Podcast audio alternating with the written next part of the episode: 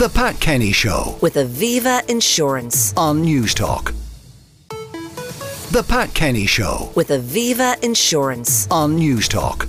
Ireland ranks 40th out of 43 nations for access to fertility treatments and had for the longest time held the dubious honour of being the only state in the EU not to fund IVF.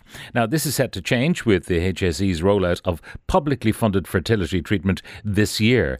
Is there any capacity, though, for this in the public sector, or will private clinics have to do the heavy lifting? I'm joined now by Caitriona Fitzpatrick, chairperson of the National Infertility Support and Information Group. Caitriona, good morning. Good morning, Pat. Thank you for having me on. Now, this was announced in uh, Budget uh, 2023. Um, so, an announcement is great. What are the practicalities of implementing this announcement? Yeah, and what was announced uh, last September was that this coming September, 10 million euros would be spent on public funding for IVF. So it's a portion of the year that we're hoping to have this actually in place for. And what we understand is happening at the moment is um, the HSE and the Department of Health are looking at how this treatment could be provided through private clinics. There, as we know in the public health system, really isn't, first of all, capacity for a significant new service like this, but also the expertise around fertility treatment in Ireland entirely lies in the private system because we don't have any public element of it. What is in place at the moment is sort of a skeleton system of fertility hubs. There are six fertility hubs due to be operational by the start of this year. There's Okay, currently now, five. what is a fertility hub? It's basically um, connected to some of the maternity hospitals, and you can go there referred by your GP if after six months you're having issues conceiving. Okay. They will then discuss that with you, but they don't provide any IVF treatment, any fertility treatment at all. They'll basically do some more blood tests with you, look to see if they can identify what the issue is, but then you will always end up going to a private clinic. So there's no public, you know, service that you will end up getting your actual fertility um, treatment through. So I think the HSE and the Department of Health point to these fertility hubs quite a lot as being, you know, a very progressive step. And while it's great to have them there, they're quite new. There are six of them in the entire country. They all have a maximum of five staff working in them and all bar one have vacancies of posts. So you can see that this is a Yeah. really, you know, slow moving system getting up and running. So it's very hard to see then how you would have, Now- you know, public funding IVF available across the country. Sure, and I mean, so so system. few centres and probably uh, such a huge demand, and we'll talk about the demand i- in a moment. But if you do manage to get into one of these fertility hubs, so called, do you get when you're there a definitive diagnosis and therefore a, a charting of the way forward for you? that really kind of depends on a case by case basis uh, for people. And lots of people will just go straight to the private clinic because they don't want that additional step. Like if you were facing issues around fertility, two big things come to mind. One is time and the other is money. And if you were going to spend time going through an additional step that the private clinic can do for you and you can afford to go straight to the private clinic, a lot of people will do that. Hmm. But really in the fertility hubs, it will be on a case by case basis. And as I said, they all have about, you know, they have various posts, but they come to the equivalent of five full time people. One is not yet opened. Nenagh didn't open last year, even though it was meant to, and all bar one have a number of vacancies in them. Um, so the the hub that you go to, you might get information. It may well chart the way forward for you, what you need to do or must do. Uh, and before this, it wasn't being uh, funded. Um, but I presume that the private clinics would uh, repeat that process anyway to satisfy themselves as to what they needed to do.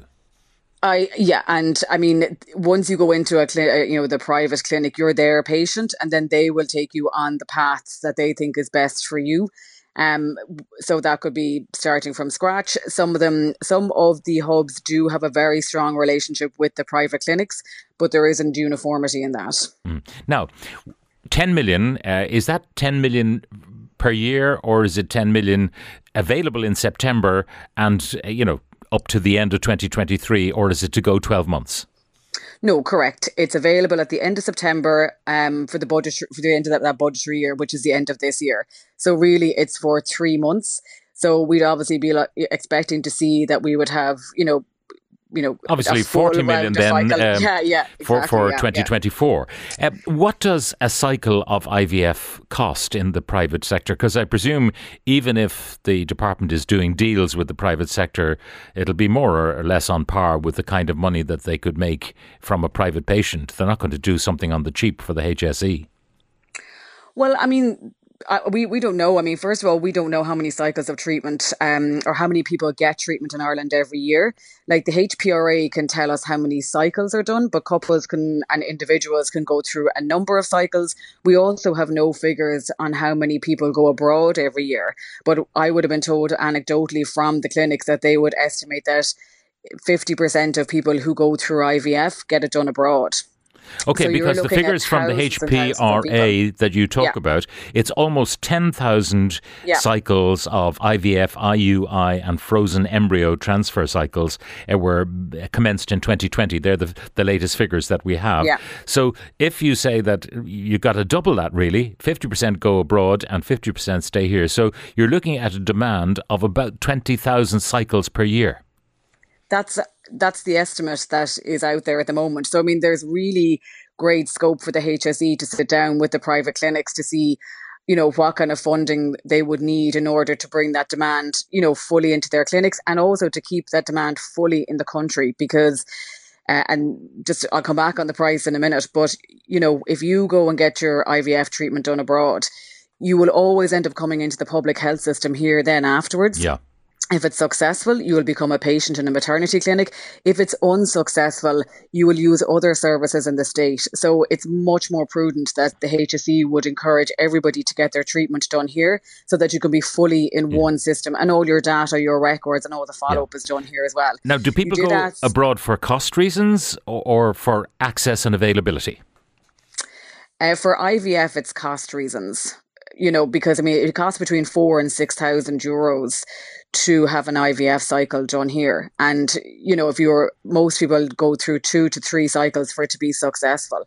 So that is just hard cash, pay up front, you know, somewhere between 10 to 20,000 in order to be successful. So it's a huge amount of money, a huge outlay. And as you mentioned at the start, we are a total outlier in Europe with regards to funding for it.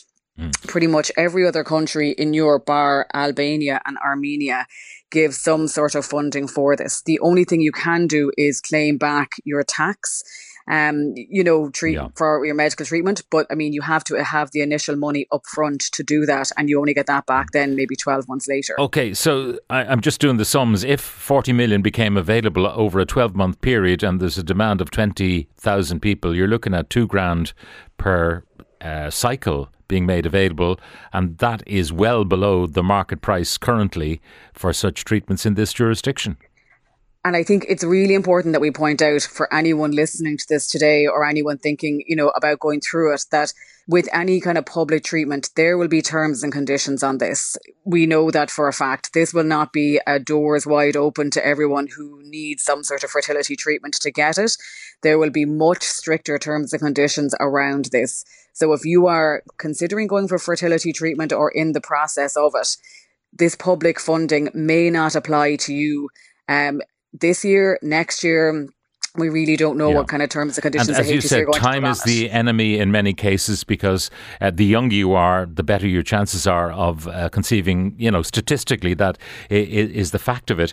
So, what kind of restrictions might there be? Might there be age restrictions? Might there be a restriction on the number of cycles?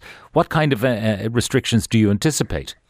Well, we do see these restrictions in other countries. People who may already have been successful having children, um, age certainly comes into it, and number of cycles. They tend to be the categories that people fall into. Um, and then, I mean, second to that, so the WHO classifies infertility as a disease. So, which is why it's always really frustrating that we're so long fighting for this because it's it's not a luxury. It's literally to put people on an equal footing in order to try and have a family. Separate to that will be people who have had various different um, illnesses throughout their life that it means that because of that illness they haven't been able or won't be able to have a family mm. and they may be looked at in a separate category as well. Okay just but the interesting point yeah you made in, re- in relation to age. This is just one thing that we for some reason in Ireland you know and it's a, it's a historical societal thing we always talk about, all through our lives, about not getting pregnant. People spend a huge amount of their teens, 20s talking about contraception, not getting pregnant. And it's a huge gap we have here. We never talk about fertility. We never talk about, well, I would like to have a family when I'm older. So what do I do now to ensure that? So people are never you know, preparing themselves mentally, physically, and mm-hmm. looking into what do I need to do? What kind of lifestyle do I need to have? If I'm 38 and trying to get pregnant and nothing happens for a year, you, you know, people don't think about, God, maybe there's a problem. And, and just to go back to the point you were making about age, a lot of time people have been quietly struggling themselves and not coming forward to their GP or not looking for assistance. And they have used up time that probably would have been, you know, better spent maybe going to a clinic, talking to their yeah. GP, and maybe getting a little bit of assistance. Yes, uh, because had they gone earlier, uh, again, statistically, their chances of success on the first or second cycle might be uh, might be higher. Anyway. Uh, 10 million for three months, 40 million over the full year, if that's what's allowed. It won't solve everyone's problem, that's for sure. But uh, I suppose we should welcome the start, Caitriona. Yeah, like it's a completely historical start. Like the charity that I'm chairperson of was set up 26 years ago by a lady called Helen Brown in Cork, and she has been campaigning on this for literally 26 years. The first commission that looked at this was in 2005. So the first report was put on Micheál Martin's desk when he was Minister for Health. And, you know, we're still trying to push that rock up a hill at the moment. This legislation that will eventually put a whole authority and a, a, a kind of full system around this came before the Dáil in, or the Oireachtas um, for scrutiny in 2017. So we are such a long time yeah. trying to push this up a hill. We really need a champion in government that'll run with it. Oh. Stephen Donnelly has said he's committed to it. Um, and, you know, certainly to date, he has been making moves. And I mean, even the announcement of the public funding for IVF, he's not waiting for that legislation. Um, do that'll cover a huge amount of different issues. He's moving forward with this. And, you know, I mean, that's a really progressive step in itself. Very good. Caitriona Fitzpatrick, Chairperson of the National Infertility Support and Information Group, thank you very much. The Pat Kenny Show with Aviva Insurance. Weekdays at 9 a.m. on Newstalk.